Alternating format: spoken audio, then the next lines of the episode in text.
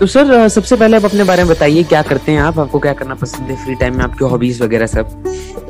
Sir, मेरा नाम कृष्ण कुमार शर्मा है, जयपुर, राजस्थान का रहने वाला हूँ मैं और अकाउंट्स का काम करता हूँ मैं। ग्रेजुएशन कर रखा है एमए कर रखा है और योगा टीचर ट्रेनिंग चल रही है मेरी। फ्री टाइमली में समाज सेवा वगैरह करता रहता हूँ और भागवत गीता का स्पेशलिस्ट में सेल आउट का इनका लोगों को प्रवत बताने का मतलब धर्म के ज्ञान के बारे में लोगों को बताता रहता हूँ कि आज हमारी जनरेशन भागवत गीता से दूर होती जा रही है उसके बारे में इंफॉर्मेशन करता हूँ। हम्म। और समाज सेवा का मेरा काम है। ठीक है। तो दूसरा सवाल मेरा मेरा आपसे ये है कि आप आ, आपकी वंडर वुमेन कौन है? मेरी वंडर वुमेन है सीता साहू जिन्होंने 15 साल की उम्र में एथेन ओलंपिक के अंदर समर स्पेशल ओलंपिक में ब्रॉन्ज मेडल जीते 200 और 1600 मीटर रिले के अंदर। परंतु सरकार की अनदेखी के कारण उन्होंने जो परिस्थितियाँ सही हैं, शायद मेरे हिसाब से आज तक किसी खिलाड़ी को ऐसी परिस्थिति सहन नहीं करनी पड़ी हो हाँ जी, ठीक है ठीक है। तो सर बताइए उनके बारे में हमको और डिटेल में और अंदर जाकर क्या डीपली उनके बारे में क्या करती थी वो, कैसे वो एक प्लेयर बनी और उनके बारे में क्वालिटीज और उनके क्या क्या चीज़ों से वो गुजरी, उनकी उनका जर्नी हम हमारे साथ शेयर कीजिए। सर, सीता साहू एक ऐसा नाम है जिसे खेल जगत के लोग भी नहीं जानते। रियलिटी तो ये है जैसे हम धोनी को या विराट कोहली को या सानिया नेहवाल को सब जानते हैं, क्योंकि उन्होंने कुछ अचीवमेंट किया है। परंतु सीता साहू ने भी वो अचीवमेंट किया है जो एथेन ओलंपिक इस समर स्पेशल ओलंपिक के अंदर ब्रॉन्ज मेडल जीता उन्होंने 1600 मीटर और 200 मीटर रिले के अंदर।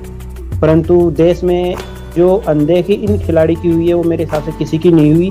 जिस परिस्थितियों में इन्होंने एथेन ओलंपिक तक पहुँची, शायद बहुत मुश्किल होता है काम इंसान के लिए या किसी और खिलाड़ी के लिए वहाँ तक पहुँचना, परंतु इन्होंने अपनी मेहनत, लगन, परिश्रम से वहाँ तक पहुँची। पहुँच के उन्होंने समर में पहुँचने के बाद ब्रॉन्ज मेडल तक जीता।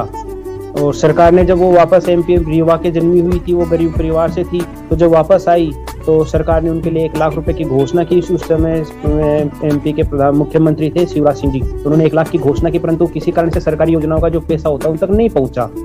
और वो अपनी परिस्थिति के कारण उनकी माता जी की, घर की परिस्थिति ऐसी थी कि उनकी माता जी उन्होंने गोलगप्पे सिखाना शुरू किए।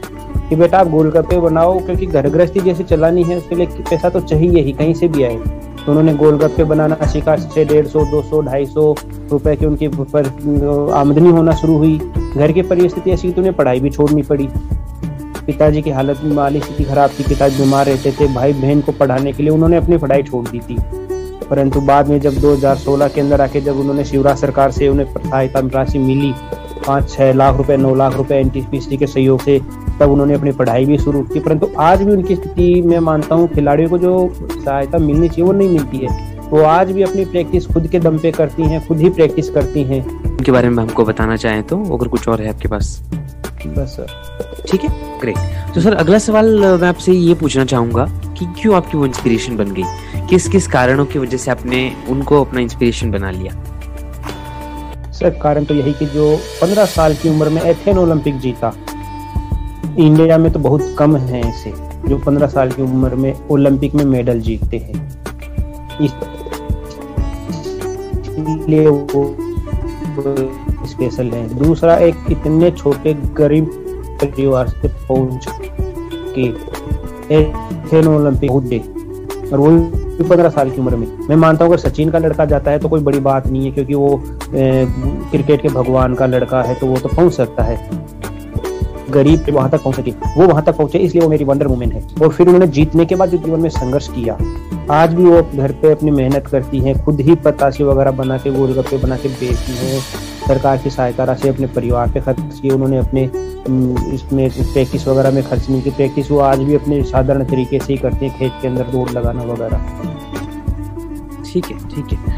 सर, जैसे आपने उनके परिश्रम के बारे में बताया, जिस तरीके से वो अभी आज भी अपने माता पिताजी की सहायता करती हैं और खुद का एक गोलगप्पे का ये चलाती हैं और जो भी रुपए उनको सरकार से मिलते हैं अपने भाई बहनों के अपने माता पिता के लिए इस्तेमाल करती हैं सर मैं ये पूछ रहा था आपको कि जिन जिन कठिनाइयों से हम्म। जिन चीज़ों से वो गई हैं जिन चीज़ों से उन्होंने आज जो आप उनके बारे में हमको यहाँ पे बता रहे हैं वो अवश्य उन्होंने कुछ किया है जब वो स्टोरी बाहर आई है और आप हमें ये स्टोरी बता पा रहे हैं तो मेरा सवाल आप ये आ जाता है जिन चीज़ों से वो जिन जो तरह आपने उनकी ज़िंदगी के बारे में पढ़ा है उनके चरित्र के बारे में पढ़ा है आपने उनके उस चरित्र पढ़ने के बाद और ज़िंदगी उनकी पढ़ने के बाद जो उन परिश्रम उन्होंने किया है और जो चीज़ों से वो गुजरी हैं उन चीज़ों को आप अपनी ज़िंदगी में कैसे ला, लाने की कोशिश करते हैं बदलाव लाने की कोशिश कर रहे हैं? सर उनके चरित्र से मुझे एक ही सीख मिली कि आप किसी भी परिस्थिति में मेरे हार नहीं मानना। और मैं वही करता हूँ मैं जब कोई काम करता हूँ मैं सफल नहीं होता हूँ या मेरे को निराशा होती है तो मैं बार उनकी तरफ़ देखता हूँ। कि चलो हम इतना कर रहे हैं, हमसे तो बहुत ज़्यादा करके उन्हें अभी तक सफलता नहीं मिली थी, या उनको इतनी परेशानियाँ झेलनी पड़ी। मैं कई बार देखता हूँ जब वो जिस परिस्थिति में गुजरती हैं हमारे सामने वो परिस्थिति आती है तो मुझे लगता है कि मेरी परिस्थिति कुछ भी नहीं है। मुझे उनसे कुछ सीखने को मिलता है कि आज भी वो जितना इतना फ़ेमस नहीं हो पाई, इतना कुछ करने के बाद, और हम सोचते हैं, यार, हम छोटा सा काम करके हम फ़ेमस हो जाए। तो वो मुझे लगता है कि मुझे बहुत कुछ करने की आवश्यकता है, उनके मुकाबले में कुछ भी नहीं है अभी तक। हाँ जी हाँ जी। हम्म। जी जी मेरा यही सवाल था आपसे। बहुत खूब अच्छा लगा सुनकर कि आप ये स्टोरी लेके आए यहाँ पे। बहुत बहुत धन्यवाद इसके लिए।